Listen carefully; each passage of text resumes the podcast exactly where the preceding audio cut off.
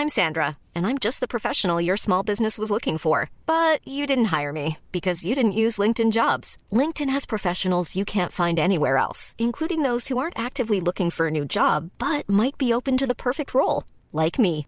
In a given month, over 70% of LinkedIn users don't visit other leading job sites. So if you're not looking on LinkedIn, you'll miss out on great candidates like Sandra. Start hiring professionals like a professional. Post your free job on linkedin.com/people today.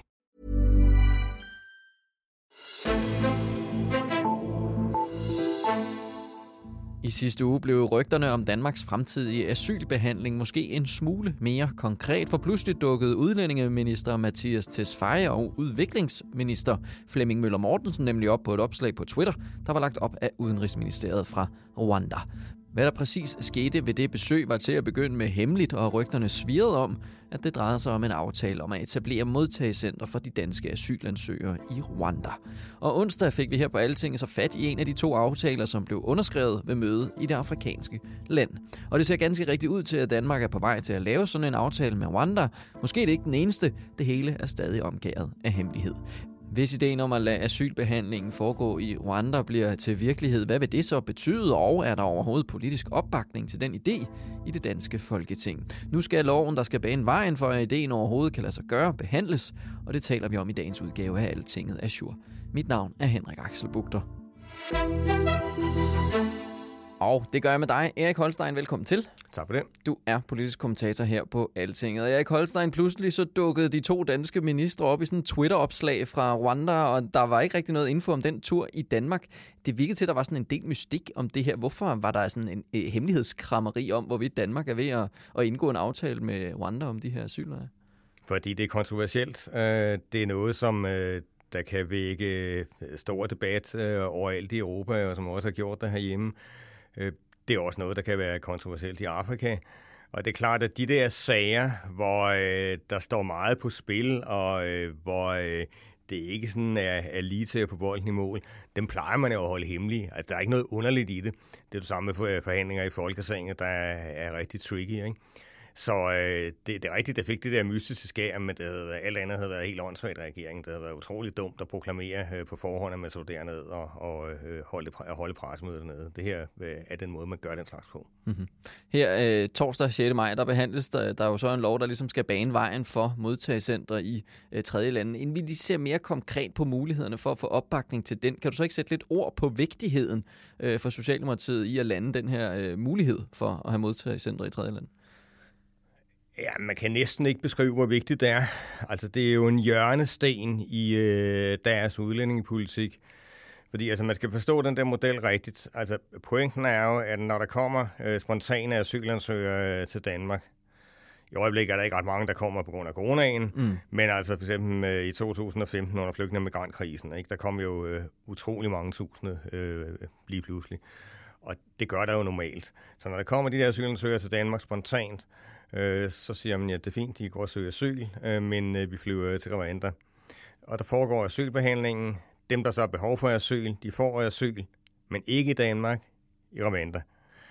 Øh, og, og det er jo det, der sådan ligesom er pointen ved det hele, fordi det betyder jo, at lysten til at være spontan asylansøger i Danmark, den vil begrænses øh, helt ekstremt meget, så man kan få det der antal af spontane ned i nærheden af nul, og til gengæld kan man tage nogle flere af FN's kvoteflygtninge, hvor man i højere grad kan vælge, hvor mange man skal tage, og også hvilken gruppe man tager, øh, så man for eksempel kan tage nogle... Øh, Det kunne være nogle kvinder på muslimske lande, det, det kunne være nogle øh, øh, iranske socialister, der bliver forfulgt af styret.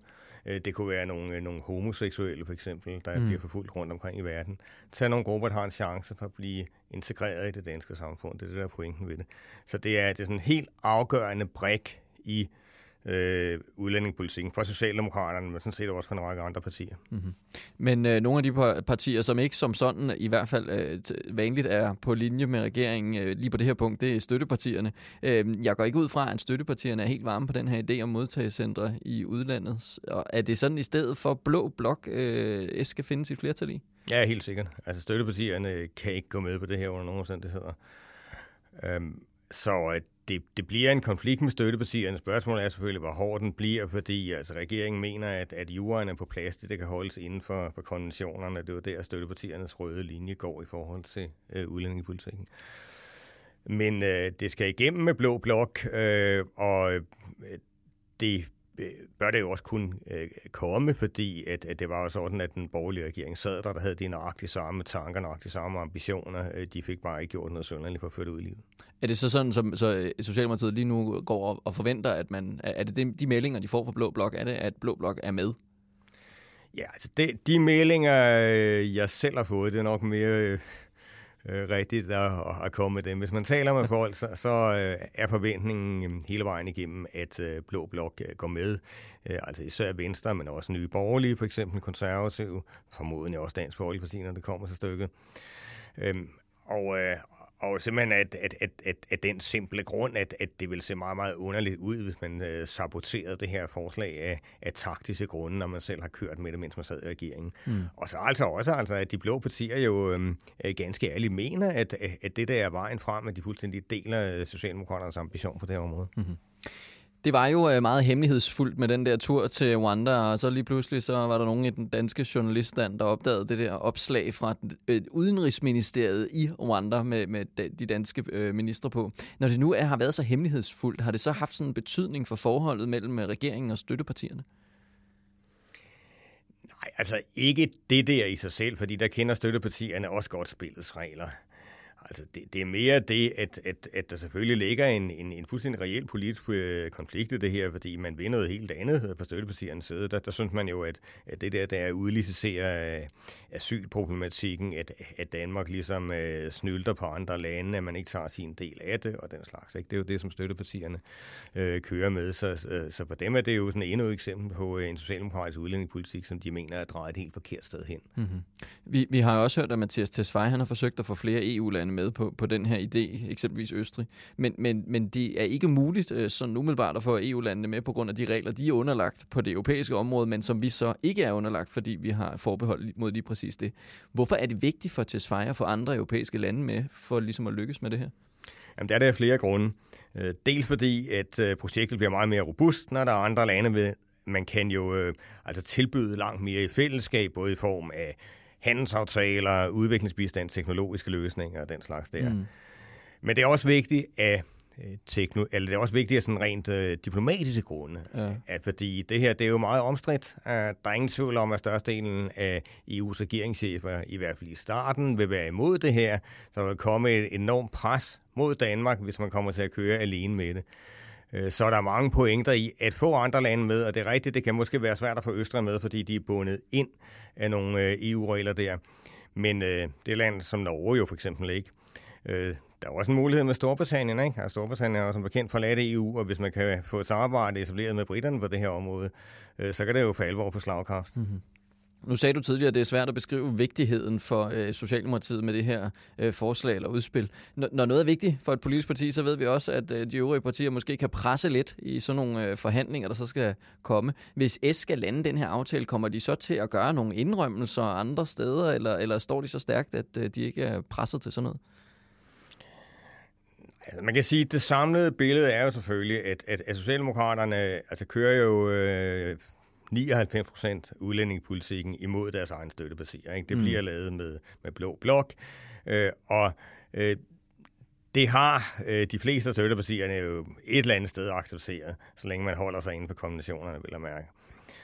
Øh, men til gengæld så er det jo vigtigt øh, for støttepartierne, at de kan pege på, at de får indrømmelser på andre områder. Mm. Ikke? At de får indrømmelser i forhold til den grønne omstilling i høj grad. Det er jo noget, der er vigtigt for alle tre støttepartier øh, et spørgsmål om, om ulighed, øh, som jo også er vigtigt for enhedslisten og også SF.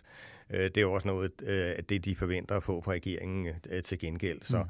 så det bliver ikke en direkte byttehændel, men man kan sige, at, at, at at, at det, man kører så konsekvent sammen med de blå på udlændingepolitikken, det betyder, at det bliver så meget desto mere vigtigt, at man øh, på det grønne område øh, for eksempel får øh, en fornuftig aftale med støttepartierne.